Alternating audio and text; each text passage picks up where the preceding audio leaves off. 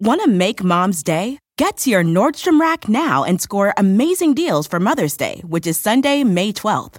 Find tons of gifts from only $30 at Nordstrom Rack fragrance, jewelry, luxury bags, activewear, beauty, and more. Save on Kate Spade New York, Stuart Weitzman, and Ted Baker London.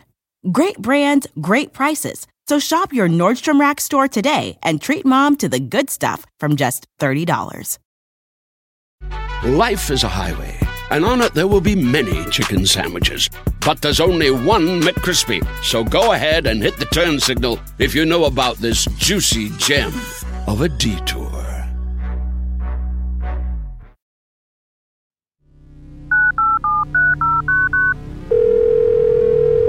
this on? Hello? Hello? We're all science people. Science!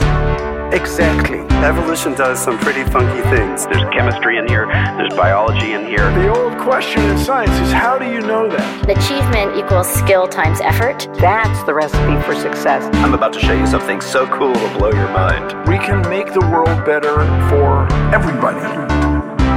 Starting now. Welcome, welcome to Science Rules. I'm your host, Bill Nye. This is the show where science rules. It's a call in show if you want to be on the show, and I hope you do. Leave us a voicemail at 201 472 0785. 201 472 0785, or go to askbillnye.com. You can check me out on all my socials, and you can find out who our upcoming guests will be, and you can leave us a question. Now, today, we are joined once again by science writer, editor, and dear friend, seriously, Corey S. Powell. Greetings, Corey. Oh, Bill, it's always such fun being here with you. And now, Bill, you know me pretty well, right? Sure, I do. Okay, what do I love in life nearly as much as I love my family and, of course, you? Uh, right. Uh, the uh, you like the um. There's a word for it. End of the worldy stuff. Oh, oh yeah, the the apocalypse, eschatology, Eschatology. I like, yes. eschatology. I like uh, death and destruction, and one of my favorite examples of death and destruction, real life death and destruction, of course, is the enormous asteroid impact that occurred 66 million years ago and caused crazy mayhem everywhere. And it, ch- it it changed the world. You know It what do we changed say the history about, of life on Earth. What do we say about uh, kids? Kids of all ages. Two things: space and dinosaurs. And this is you're in luck, Corey. You're in luck because we have space and dinosaurs and an expert. Our guest today is Professor Joanna Morgan. She's a professor of geophysics at Imperial College in London and winner of the Meteoritical Society's Barringer Award this year. Meteor- meteoritical. Meteoritical. So this has to do with the sky. And Barringer, by the way, uh, is the family that owns Meteor Crater, Arizona, the Barringer Crater. So, Professor Morgan, oh, hi, Professor Morgan, welcome to Science Rules. May I call you Joe? Yes, absolutely. Very pleased to be here. Uh, thank you so much for taking the time. Now, you became very interested, some might say obsessed, with the uh, with the impact crater uh, off Chicxulub, Mexico, that is reasoned to be the thing that finished off the ancient dinosaurs. What do you hate? Ancient dinosaurs? I mean, what's the thing? Yeah. So why would I like this? So so who could who could be interested in something quite as catastrophic as this? Yeah. An asteroid hit us. Um, it changed the climate. For it made us really cold and dark for years and years, and um, caused a mass extinction. Seventy-six percent of species, including the dinosaurs. So yeah, who could be interested in that event? Um, so I, I've been interested for ages. I started um, in 1996, I think, when people had they already knew about the asteroid had hit us, but they hadn't found the impact site until about 1990. And then people were arguing about how big this impact was and how big this crater was. And it was, um, we couldn't really tell because it's buried beneath the surface. So if you walk along the Yucatan, it's absolutely flat. It, it looks like a subtropical sort of jungle, a flat sort of carbonate platform rocks. Um, so it's buried about a kilometre beneath the surface of that of that area. Um, and they were arguing. The first thing I got, reason I got interested in is because I watched two people arguing how about how big this uh, impact was and how big this crater was. Um, and one man said it was 170 kilometers in diameter, and another said it was 300 kilometers in diameter. Wait, so it's, it's two men arguing about how big their impact craters are? this is what got you interested? yeah, yes, partly. Yes, I see. I see. Well, when you put it that way, I see your point there. and it was actually sort of a very intimidating sort of environment because people, as they were having this very fierce debate. People were sort of shouting and booing and hissing, and I've never heard anything like it because you know scientists are usually pretty quiet and sort of quite polite. So it was a and a plus com- to an astronomer, 170 kilometers, 300 kilometers. What's it? What? What's the big deal? Same order of magnitude. Yeah, what? But that's one so, and a so half. actually, it, you're right. It's not that big difference in terms of diameter, but it's actually a, a difference in times 10 in, in energy. So it is Ah, okay. Yeah.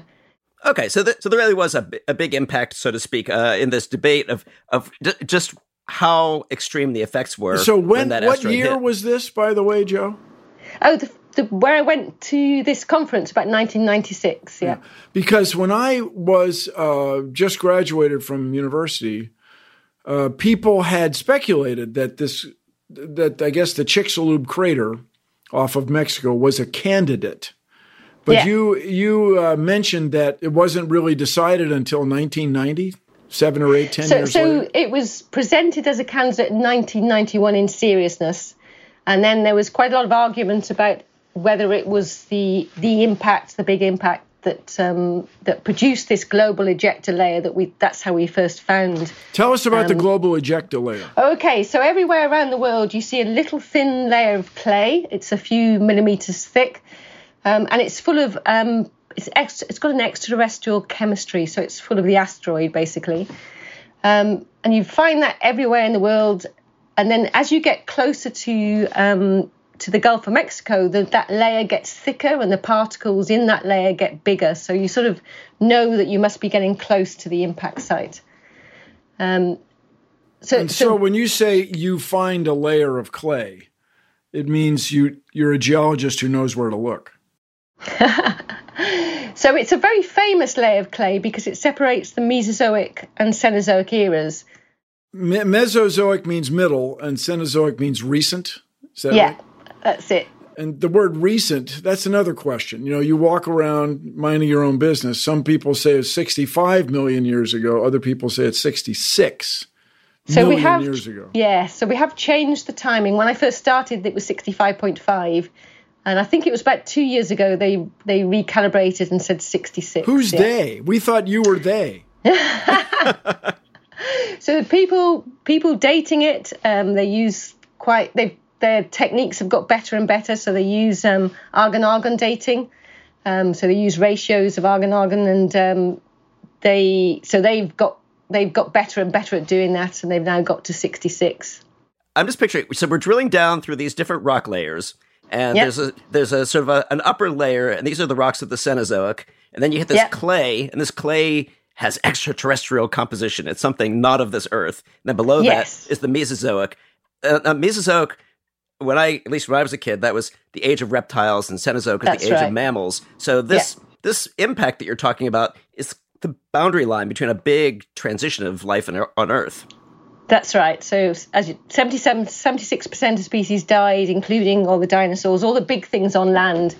And then after that, mammals sort of took off, birds took off, um, lots of things diversified. So, Joe, when I was in second grade, or first and second grade, Mrs. McGonigal, our teacher, read to us from a big book, and she, she said the reason the ancient dinosaurs went extinct is because they had small brains, and so the mammals took all their food, and the dinosaurs, ancient dinosaurs, went extinct. And even she knew that was just no, that's lame. That cannot possibly be right. And so this mystery has been around for centuries. I mean, among human scientists, this mystery has confounded us. And I guess the question I want you to talk about, I think, is the size of this thing. You're telling me that a rock from space hit the Earth with such speed and carrying so much energy that it created a layer of dust in the Earth's atmosphere to shade the planet for weeks or months at a time. Is it true? I've I've heard Ed Lu, who's an astronaut who's very involved in keeping the Earth from getting hit with an asteroid, describe that the diameter of this cone of ejected material is bigger or about the same size as the diameter of the Earth. Is that right? So I wouldn't quite describe it like that. So, so the ejecta itself is quite a big diameter. So the sort of impact plume itself is about ends up about a thousand kilometers high and a few hundred kilometers wide. A thousand um, kilometers high. So that's something above like that. The, yeah. above the troposphere. Way up, yeah, the troposphere is 10 kilometers, so yeah, it's the way above the station- stratosphere. yeah. Space station's at 450 kilometers. The Light Yeah. Sail 2 from the Planetary Society is at 710 kilometers. So you're a, way past all of that. That is a long way into the sky, peoples. Yeah, so that's That really, really high thing. up. That's Yeah. correct, yeah. Now, how do you do that calculation? How do you come up with that? So you know how fast that plume expands. So you know how hot it is and how what pressure it gets to. So it's several thousand degrees centigrade shortly after it's the asteroids collided, um, and then materials being ejected at um, a few more than some of it's more than 10 kilometers per second. So it's moving up very rapidly. So it So it you gets, say you know all that. How do you know all that? so we can scale up so we can see we we see these things happen and we can watch these things happen and we can scale up to sort of um, to, to something the size of Chicxulub. Okay, so first of all, y- you actually went on an expedition and measured it. So how big is this crater? You've an- you've answered oh your right, question, so this, right? so the first thing I did was um, was I did a seismic experiment. Um, so the reason people didn't know how big it was was because they were using uh, geophysical data that's not very accurate, so it's not really doesn't resolve things very well. So it gave an ambiguous sort of answer. So where do you, where do Um, I get a geophysical datum? Where do I go? Is it a core from a from a ship? Is it a magnetometer from a helicopter? So- what is it? So what we use is seismic seismic exploration. So it's very much like the um, oil companies use when they're looking for um, oil, so oil reservoirs. So they're imaging the subsurface with seismic waves, basically. Like pounding on the ground, setting off They- little explosions. yeah, so they so you can do that. We were doing it um, in, at sea, so we fire an air gun. Um, um, An so air release, gun. release, yeah, release air at high pressure. Okay, so then how did how did you get your answer? How, and and what is the answer? I'm dying to So get the, the, answer number. the answer is about 200 kilometers wide, um, and we It's a can. pretty big crater. It's quite big, yeah. So and we could, and we do that um, by mapping the structure of the crater, we can see where the crater rim is and and what happens across the crater, map its structure. And just to be clear, when you're seeing all of this, you're seeing the actual shape of all the melt and the reverberations, all the things that were happening 66 million years ago are still kind of frozen into the planet there. Yeah, so it looks just like a. If you look on the moon, you can see craters. Um, it looks the middle of the crater looks just like Schrodinger. It's got some um, beautiful rings and a peak ring.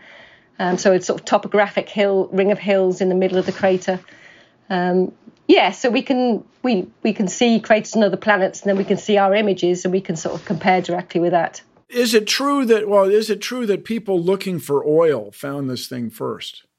That's absolutely correct. Yeah. Yeah. So, so this was a, a gravity low, which means it should. So, you- when you measure g um, acceleration due to gravity, it's a bit low above the crater because all the rocks are fractured. Um, so they thought it That was is a a, deep. everybody just think about that. These instruments are so sensitive. They can detect depressions in the earth crust by Yeah. detecting the r- slight ever so slight reduction really in small gravity. change in it, uh, you know, by a, a little a millionth of change in gravity. Yeah, so tiny. Um, a micro G. Right. Yeah, that's And it. And Yeah. so now, now, no, so now all of this lets you reconstruct what was happening basically on that day when the asteroid hit. Uh, I'd love to understand, like, if I were if I were a T Rex hanging out in the Yucatan back then, would I even see the thing coming, or is it coming in so hot that I'm just vaporized before I even know what what's going on there? So it comes in fast, so it goes through the atmosphere in just a few seconds. It's, and then if you happen to be looking in the right direction, you could just see it. So there is a possibility to see it before it comes in. If you were very close to the impact site, the first thing that would happen is you'd just be knocked over by the sort of excavation of the, um, the this enormous cavity, a cavity that's And we say knocked over. I think you mean knocked over pretty hard. yeah, so it was a little push, yeah. Yeah. this isn't like a T Rex toppling on its side. We're talking yeah, about. just having a little limp about, Yeah. you know, a bit, bit more than that. Um, I mean, but the then imme- scale of it, you guys. Phoop, and then everything is blown over and dead, like immediately. Go ahead. Go ahead. Yeah, so with so anything within a thousand kilometers would get incinerated um, almost instantaneously. So that's 10 hours of highway driving. If you're within 10 hours of highway driving, you are blown over and vaporized in you you were incinerated, yes, because Now, it's getting incinerated by a by a blast wave, or how is it getting incinerated? So so there's a vapor plume that's very hot, an impact plume that's rising up very quickly. Um, the thing that I said goes to a thousand kilometers high, and it's a and that starts off as being opaque. So as it's first rising in this sort of big buoyant mass of air, it's opaque. But at a certain critical temperature, it suddenly becomes transparent. Okay, okay, And whoa, that- whoa, whoa, whoa. It's so hot that light doesn't go through it? It's it's a plasma initially, yes. So like it's a it's opaque. sparking lightning mobile, and you but Yes. you and you can't see through it. Wow. So, so, so, but, and then at some point, almost instantaneously, it becomes transparent and it emits all this uh, thermal radiation. So it, so it emits electromagnetic waves. Yeah. Yeah, heat. Yeah, about twenty times the um, higher than the sun. So it's like having a second sun in the sky, basically. Well, you're or like having twenty suns in the sky. It sounds Twenty like. set, yes, twenty set, yes, the sun, but worse. Yeah. Wow. Okay. Okay, whoa, so, so- right. So these are dinosaurs getting flash fried, basically. Flash fried. Okay, that's within a thousand kilometers. All right. Now, what if you're, who are you? You're a velociraptor. We're, we we were extant in uh, in uh, uh, 66 million years ago, but we're on the other side of the world. We're we're in Mongolia. We're Mongolian velociraptors. Okay. We are not vaporized instantly. What happens? No, happens you're not to us? vaporized instantly. Yes. So the first thing you'll note is seismic waves, um, which which you may, if we're a bit like um, a truck running past, so you wouldn't be a really strong seismic wave by the time you've got to Mongolia. And they probably had limited experience with trucks. Yeah, they wouldn't. They wouldn't have said, "Oh, that's a truck." Yeah, you're right. But they didn't They have much would- experience with uh, with asteroids either. So who knows? Um, so the next thing that you'd feel would you'd start seeing essentially the dust clouds coming up and and and coming towards you and going above you. So so all the ejected material from the impact site and the asteroid um, gets forms into this um, fast moving dust cloud that's traveling at about 50 to 100 kilometers above the Earth's surface. Um, it's traveling at about one to two kilometers per second, and it goes all the way around the world in something like two to three hours, something like that. So, so a few hours after the impact, if you're in Mongolia, you would see it start to get dark, and it would get darker and darker. in the modern world, if we did not have a pandemic, if I chose to fly to China, it'd take me from the west coast of the US, it would take me 10 hours, 12 hours to fly from Britain over a great circle. Is it 15, 12, 15 hours? You're saying in three hours, this vapor, this dust cloud gets from what is currently Mexico to what is currently Mongolia.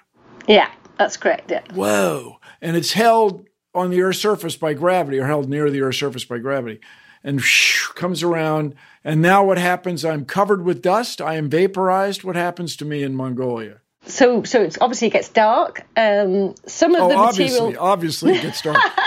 so, how thick is this cloud layer? How thick is this dust layer from a Mongolian velociraptor's point of view?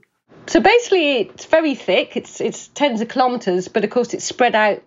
It's not sort of dense. It's like having this sort of two millimeters layer of clay, which is above you. So it still is taking out sort of something like ninety percent of the of the sun's um, radiation. So it's So it's dark. Now Um, so it's pretty dark. Yeah. The dust settles. the iridium settles. So the so the bigger particles come out more quickly. Um, you would probably see them then appear a little bit like meteors, so they would be sort of red sparks coming towards you. And the, the dust cloud itself stays up. We're not entirely sure, but it's anything from about a year to 14, 15 A year. A dust Yeah. cloud for a year. Or maybe Yeah. fifteen years. So this is because the particles are so fine that they don't they don't sink uh, very quickly. They're yeah. So th- so that's what we know least well is the exact distribution of the particle sizes. So and the meanwhile, finer a lot, they are, a lot of the the- Earth is burning also. Yeah, but that happens. That's not in the first few hours. So the close to the impact site, we've got um, fires being ignited, and then sometime over the next few months, we've got probably global wildfires. So almost everywhere on Earth is set on fire at some point. Um, so we can see we can see that because there's so much soot in the in this clay layer, this funny clay layer, this this extraterrestrial clay Now, layer. now, wh- why is it burning months later? That seems strangely delayed. Yeah, so we've done lots of quite sophisticated models, and we can't the there's no particular way to ignite it straight away, but we but basically it gets dried partly by the radiation from the incoming injector. It's there sort of in these cold conditions, so it's not thriving anymore. It's not photosynthesizing. So you've got all this fairly unhealthy flora around the world that's not doing very well, and it's more um, susceptible to ignition. So it's just ignited by normal natural wildfires. We think there was a lot more storms, a lot more hurricanes because of this sort of dramatic change to the Earth's climate. Okay, so what happens in between? If you're near your uh, the Tyrannosaurus and you're near the Chicxulub impact, you're vaporized, you're incinerated, it's over in, in a moment. If you're a velociraptor in what is now China or Mongolia, it takes three or four hours for the sky to get extremely dark, and then I guess it gets very cold and you can't find anything to eat, and in a few days you die over there. What happens if you're somewhere in between? You're in London right now. So London was a lot closer than it was is now. So so because the Atlantic hadn't opened. Um, so London probably you would you would feel those earthquakes and be the earth would really move a little bit more. The dust cloud would reach you in about 30 minutes, perhaps 45 minutes. You might also get a blast, uh, sort of hurricane force winds. So sort of the, the shock wave hasn't yet slowed down um, to normal sort of velocities. So so so when you move ejecta through um, air at very high velocity um, above the speed of sound, you you produce these shock waves, and they turn into sort of high velocity like hurricane force winds that definitely reached as far as Canada, probably not quite as far as um, as London. Stick around for more science rules after this.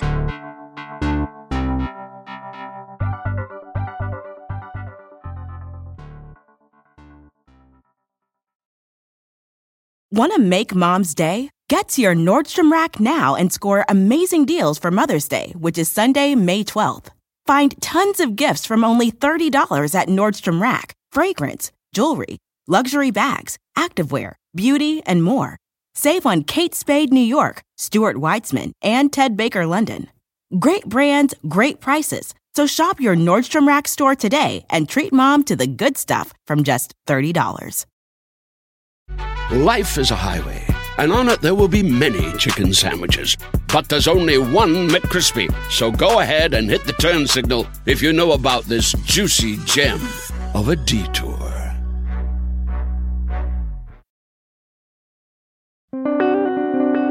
Science Rules is back. There's a word you haven't mentioned, which I'm very curious about, and that's tsunamis. I'm thinking there must have been just these giant ocean waves going on too. Did that have an effect? Um, so certainly we can see lots of evidence for tsunamis. Um, so we think a tsunami went the whole way up the western um, interior, all the way to Canada. So we see can, we can see that in the deposits and in so in the middle of America. Um, you can see tsunamis. People have reported them in in the North Sea, so right across the Atlantic. When you Um, say reported them in the North Sea, they've looked at the sediments and Yeah. determined that there's like some sloshing, enormous sloshing. They've determined they've got tsunami-like features. Yes. So so Are Uh, these of- ripples in the ocean floor and stuff like that? So, so you see, so what do you what do you tend to get, and then true in the Western interior um, is you tend to get seiches forms. So you get a you, once you start a tsunami, you start to get some uh, rocking about, standing waves in the in the water. So, so you can see that sort of thing. So the, the direction changes. You can see directional changes in the way the water's moving. So hold on, you're ta- you're talking about all this destruction, and you know, this is a call in show. We got a lot of questions about the destruction and the effects of destruction. And uh, Bill, what do you think? Should we uh, should we bring in a voicemail from one of our callers? Exactly, and I think we're going to love this first one because because it's space Okay. and dinosaurs. Let's roll that digital recording. Hi, I'm Rose. I am 10 years old and I'm from Vancouver, Canada. My question is, did the water dinosaurs die first or the land dinosaurs die first? Or did the sky dinosaurs die first in the mass extin- extinction? Thank you, Bill Nye, and you're awesome. Wow, Rose, I love you. I'm Uh, yeah, awesome, yeah. Corey. And uh, and Joe, she didn't know that you were going to be here, but I'm sure she thinks that you're awesome as well. Yeah, she must. So she uses these fabulous terms: water dinosaurs, land dinosaurs, or the sky dinosaurs. What happened? Rose, that is such a brilliant question. I hardly know where to start. So where where will we? I think anything close to the craters all dies at the same time. So it's all anything close by is pretty much instantaneous. What happens next? I mean, we're not. There is no consensus, to be honest. But um, so most people would say that the strongest effect of this impact was the blocking of the sunlight, which reduced photosynthesis to almost nothing. So we we lost the the basically our the base of our food chain. We lost our plants um, on the land, and we lost our plankton in the sea. So, and anything that everything obviously lives above that. So so the things that eat things that eat things that eventually eat the plants or eat the plankton. We basically think the the largest things like the dinosaurs uh, died because they had no the food chain was lost. Um, so the things out a long way away from the impact site that weren't just affected by the hurricane force winds or the the incineration by the impact plume, they probably starved to death. So, uh, Yeah. Rose, it was uh, it was a drag. It was hard on everybody, whether you're a water dinosaur, a, a sky dinosaur, or a land dinosaur. It was all bad. The closer you were to this thing, the worse off you were. The sooner the dust cloud got to you, the worse off you were. Everything was bad really quickly. That is a cool question. Speaking of, makes me think of our next question, which follows on very naturally. I, yeah, check this out. Roll that digital recording. Hi, Bill and Corey. My question is, would it be considered extinction of dinosaurs if there's still animals in today's day that come from the dinosaur era? Thank you. It's a cool question. I mean, you mentioned, you know, uh, 76% of the species died, but 24% made it through. Crocodiles are still here, alligators are still here, all kinds of things. Somehow the the bird or birdie dinosaurs made it through. How did anything survive? What you're describing sounds that sounds like the end of everything, but That a lot it. survived. a super question because because everything seems so bad, as you say. Um, so the I think the idea is anything that um, can live off detritus, so not fresh living flora, um, plants and um, plankton. So things that can live off detritus, or they live off of things that live off detritus, um, were more likely to survive. Things that could, hibernate were more likely to survive. Um, some of the reptiles could go down to quite cool conditions, um, so they were more likely to survive things that uh, had seeds that could um, so so some things had cysts or seeds that could you know stay there for a while until things got better so and most things that survived were smaller so they i guess they need less food. They were less sort of dependent on a constant supply of food. So here's the thing. Everybody of all ages is fascinated with this question. What happened to the ancient dinosaurs? It's, it's, it's, so compelling. What got you excited about this you're a geo you're a geophysicist. Geophysicist so so the first time I, I got into this because i knew i was an expert in the technique that could solve the problem about crater size uh, how, what Um, made you an expert? Just a second. Well, Oh, how, sorry, how did sorry, you become sorry, an sorry, I did expert a- in such a thing? I did a PhD in seismology, so I did a geophysics degree and a PhD in seismology. okay another thing for those of us on the outside. You're a geophysicist I am. which means you're not a physicist and you're not a geologist. So, Joe, what made you a geophysicist? What took you down this road? So geophysics had, you know, we just found out about plate tectonics. That helped us explain subduction zones, volcanoes, and all these things. So earthquakes. So it was a sort of exciting time for geophysics. Um, in that you, by the time you got to your third or fourth year, you were learning things that had just happened in the press. So you were sort of, they were new. They were sort of hypotheses being developed. So it was a, it seemed like um, quite an exciting sort of field to pick. So you got a you got a bee in your bonnet about here's this there's this impact in the Yucatan that, that that is associated people think is associated with the demise of the dinosaurs. You wanted to understand this thing, and did you think at the time, oh, I need to I need an expedition there. I need to go see this thing. I need to drill into this thing. What was your motivation? What, what was your process? So, so firstly, to find out more about this crater. So to really, um, it still wasn't fully established that this was the crater that um, caused the mass extinction, the impact that caused the mass extinction. Um, and then, and then it sort of emerged as sort of other things that we didn't understand about cratering, so how craters formed. Um, so when we drilled into the crater, we found we drilled into the rocks that had been fluidized, and they were amazing. Wait, hold on. How, how do you how do you do this? How do you? I feel like we're, we're, we're we've missing something here of like how you actually get to this crater and drill into this crater and, and understand this crater you spent what 20 years doing this yeah so there was 18 years in between me starting to study the crater and actually getting the drill and putting my proposal in to drill the crater and then actually drilling it um, so that so that wasn't 18 years i think so so you write a proposal you have to get a scientific consensus you go through lots of um, you have to persuade you know the community that this is a really interesting, exciting proposal.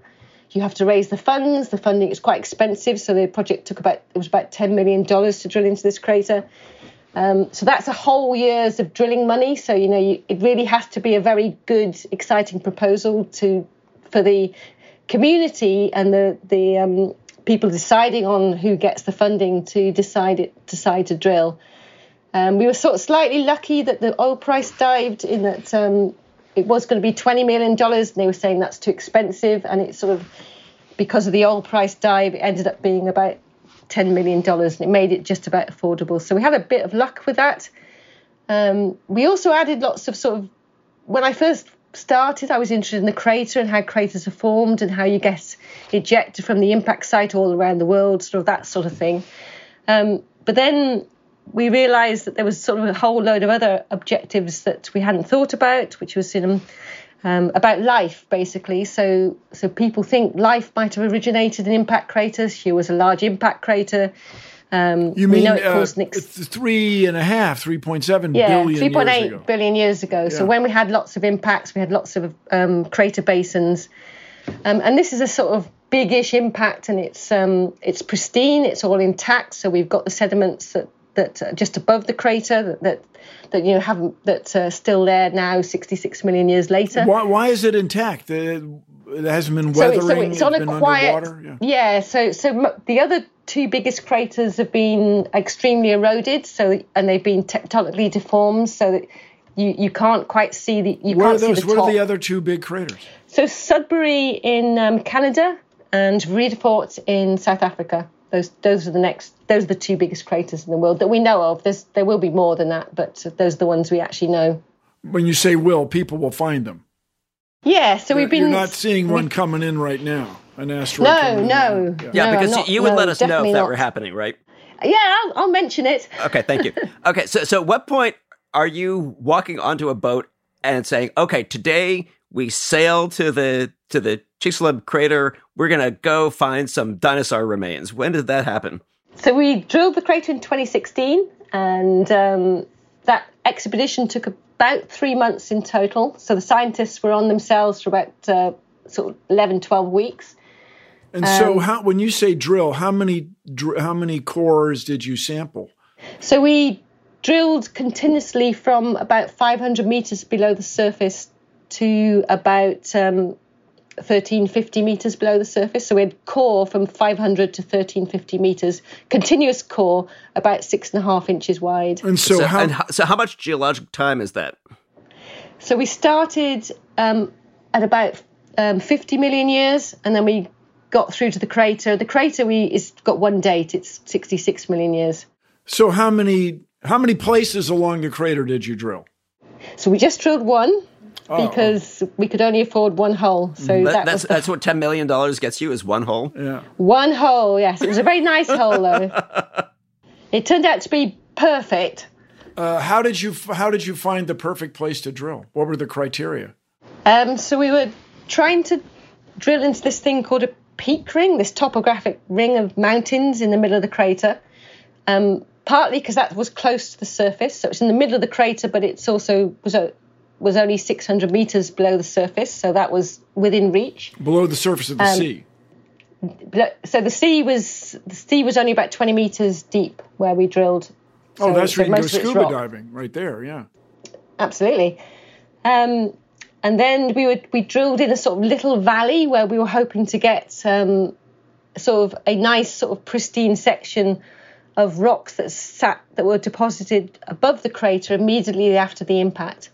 Um, and the point of that was to try and see how life returned into that crater, into the ocean basin in the sort of months to years after the impact. Well, so that, recovery. now- now that sounds pretty quick. So you're saying that life actually, despite all this devastation, life bounced back in in years, months, relatively short order there.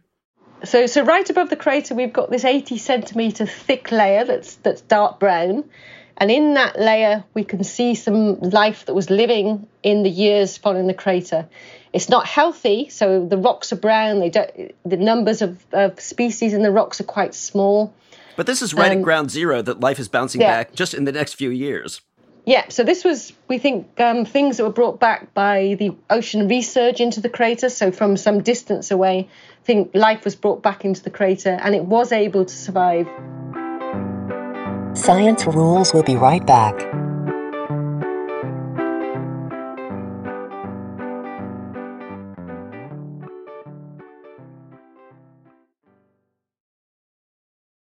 Life is a highway, and on it there will be many chicken sandwiches. But there's only one McCrispy. So go ahead and hit the turn signal if you know about this juicy gem of a detour.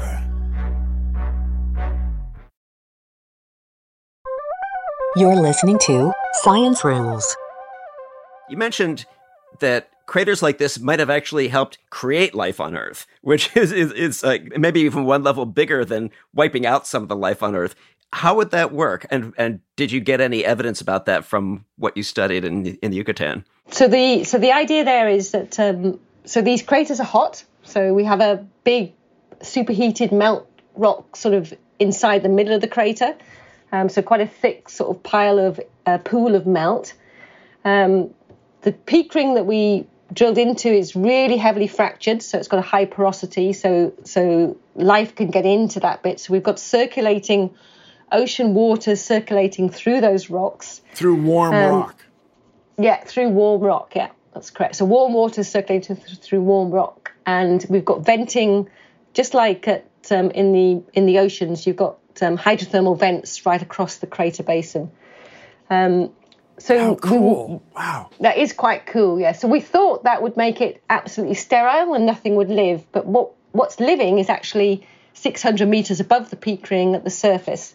So the plankton are sitting at the surface and they're still living. They're not being affected by all that below. Um, but we also found um, microbes in the crater rocks, so actually in the crater itself, um, that are living now. So they're they're they're at what we call a deep biosphere. So we found things living now, modern life in those rocks. so, so Um, it's so it's fried it it fried all the dinosaurs, but it also sort of created this little microbial incubator. Yeah, as far as we can tell, yeah. So, so, so, and that's a big surprise. So, life came back really quickly into the crater. Plus, the life that's currently in the rocks, um, in the crater rocks, must have got there quite soon after the impact. They can't be put there now; it's too late. So, so those, those microbes have sat there evolving for the last 66 million years, and they're still alive in the crater. Wow. So could that be how life began on Earth? Is that really what you're saying? So, so the idea is really that um, it is possible for life to survive in these big impact basins, even though you've got these very hot impact craters and hot water circulating. Um, it seems to show that it's not impossible for life to appear. Um, it would be slightly different. It would be thermophilic life, so it would be stuff life like in Yellowstone. Thermophilic, heat, heat loving life. Heat loving. Heat loving life, yeah, it would be like that. Yeah. And they, you know, there's microbes that live in this almost boiling water, and then in in the deep ocean vents, it's way above surface boiling. The water, the pressure keeps the water from boiling, and there's enormous ecosystems that thrive. It's freaking amazing. So, look, are you concerned about another asteroid impact?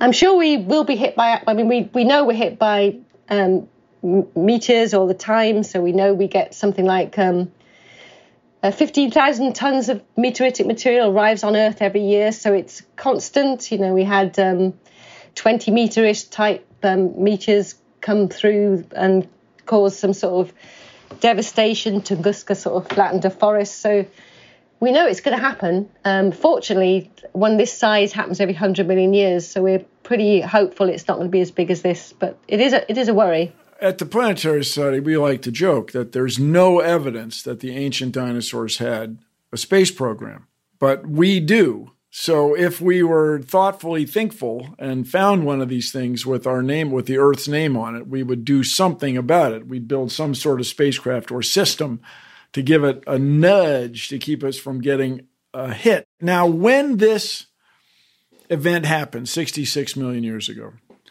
this thing comes through the sky and it created these shock waves in the air. This might lead to lightning, which would lead to what, Corey? Which would lead to a lightning round. Is, is that the lightning that ignited the global forest fires sixty-six Yes. million years ago? Either that, it was recorded in a recent thunderstorm. So it's time. Either way, it's either way, it's time for the lightning round. Dr. round. Morgan, it's time for the lightning round. Okay, here we go. What is the most painful thing? What is the most serious thing that happens in an asteroid impact? Oh, so the radiation from the um, the impact plume. So that's I t- that's gotta tell you the one that, that gets you. The sky, the air gets so hot you can't see through it. That's amazing. Okay, where would you want to be? Where would you want to be during a big impact? I'd like to be on the moon. Ah, there you go. With wearing dressed dressed properly. Right, and, and you'd have an incredible view. That actually probably What a be view! amazing to watch. Absolutely. If if it's lined If you're up on the right side. All right, and if so, you say you haven't studied uh, many other mass extinctions, but you have an interest. If you could study another one, what mass extinction event would you want to study? Oh, probably the Permo-Triassic. That's the one that killed ninety six percent. That's everyone knows that's the best mass extinction. I mean, or the gotta be the best, So yeah. only four percent of the li- living things on Earth made it through that, and what caused Yeah. it? So that was um, that was volcanic eruptions, um, Siberian traps, and they went through some coal seams. So there was um, large masses of carbon dioxide and methane released. Um, so the hot the Earth got a lot hotter. So that was actually runaway sort of greenhouse sort of um, took a lot more million years than this one, but yeah. So All right. runaway greenhouse. All right, now if if you got a dinosaur named after you, what dinosaur would it be? You got any ideas there? Oh, something vegetarian. I'm a vegetarian. All right. Okay. It's very peaceful of you. Ve- Very peaceful. Maybe a nice, like a nice little hadrosaur type Unless dinosaur, a something like that. All right. So, in your opinion, what are the chances of this happening again? Um, so it definitely will happen again. It's just a matter of when. So, any day now, any century now. And, Yeah, any, could- any any hundred million years now. It could be. It could be tomorrow. It could be hundred million years. Yeah, we Nothing don't to know. worry about. Plenty to worry about. Now, can are there lessons to be learned? This is probably not lightning. This is more a long, a week long drizzle. It's more of a kind of a London weather question. Are there lessons It's, it's to a be fog lear- question. Are there lessons to be learned about climate change from this impact, the 66 million years ago? I think the sort of the thing that's most um, terrifying about climate change now is it's happening so fast. So if we look at how we got the extinctions in the past that were due to global warming, they happened really slowly. But what we're doing now is faster than anything we've ever done in history. So the, the way the carbon dioxide is going up is faster than any series of volcanic eruptions. So so it's the scary thing is how fast it's happening. Even though many people perceive it happening in slow motion. Yeah, many people don't seem to think it's hot. Uh, there you go. But it is. Everybody, this has been the most fun ever. I mean, this we have space and dinosaurs. We have inferring extraordinary information from having the process of science to discover what happened with this crater off the what and we have is now- incandescent plumes of rock Come 20 on. times brighter than the sun flash frying a global distribution of dinosaurs Turning rocks to dinosaur liquid. barbecue come on Dinos- turning rocks to liquid in an instant and killing a lot of things except our ancestors. a thousand kilometer radius dinosaur barbecue flash fry Amazing. Thank you so much. Our guest today has been Professor Jo Morgan. She's a professor of geophysics at Imperial College London and winner of the Meteoritical Society's Barringer Award this year for her understanding of what happened that killed off the ancient dinosaurs. What a fantastic day. Thank you so much, Jo, for being our guest. It's just cool. Thank you very much. I've enjoyed myself. Thank you. When it comes to understanding the fiery mass extinction side of the universe, everybody, remember Science rules. And if you like Science Rules, and I hope you do, please take a moment to rate and review it in Apple Podcasts and on Stitcher. It helps us out, helps other people learn about the show, and helps us learn what you want to learn about. So thank you. Be sure to look at my socials for more information on our upcoming guests. I'm at Bill Nye on, on everything. Meanwhile, if you'd like to leave us a voicemail, I hope you do. Give us a call at 201 472 0785 or submit your question to everybody's homepage, askbillnye.com. Science Rules is produced by Harry Huggins and our very own Corey S. Powell. Oh, it's my Casey pleasure. Halford mixed this episode and composed our original theme. Josephine Martirana is our executive producer. Chris Bannon is the CCO, the chief content officer at Stitcher. And at Stitcher, everyone, science, Science rules.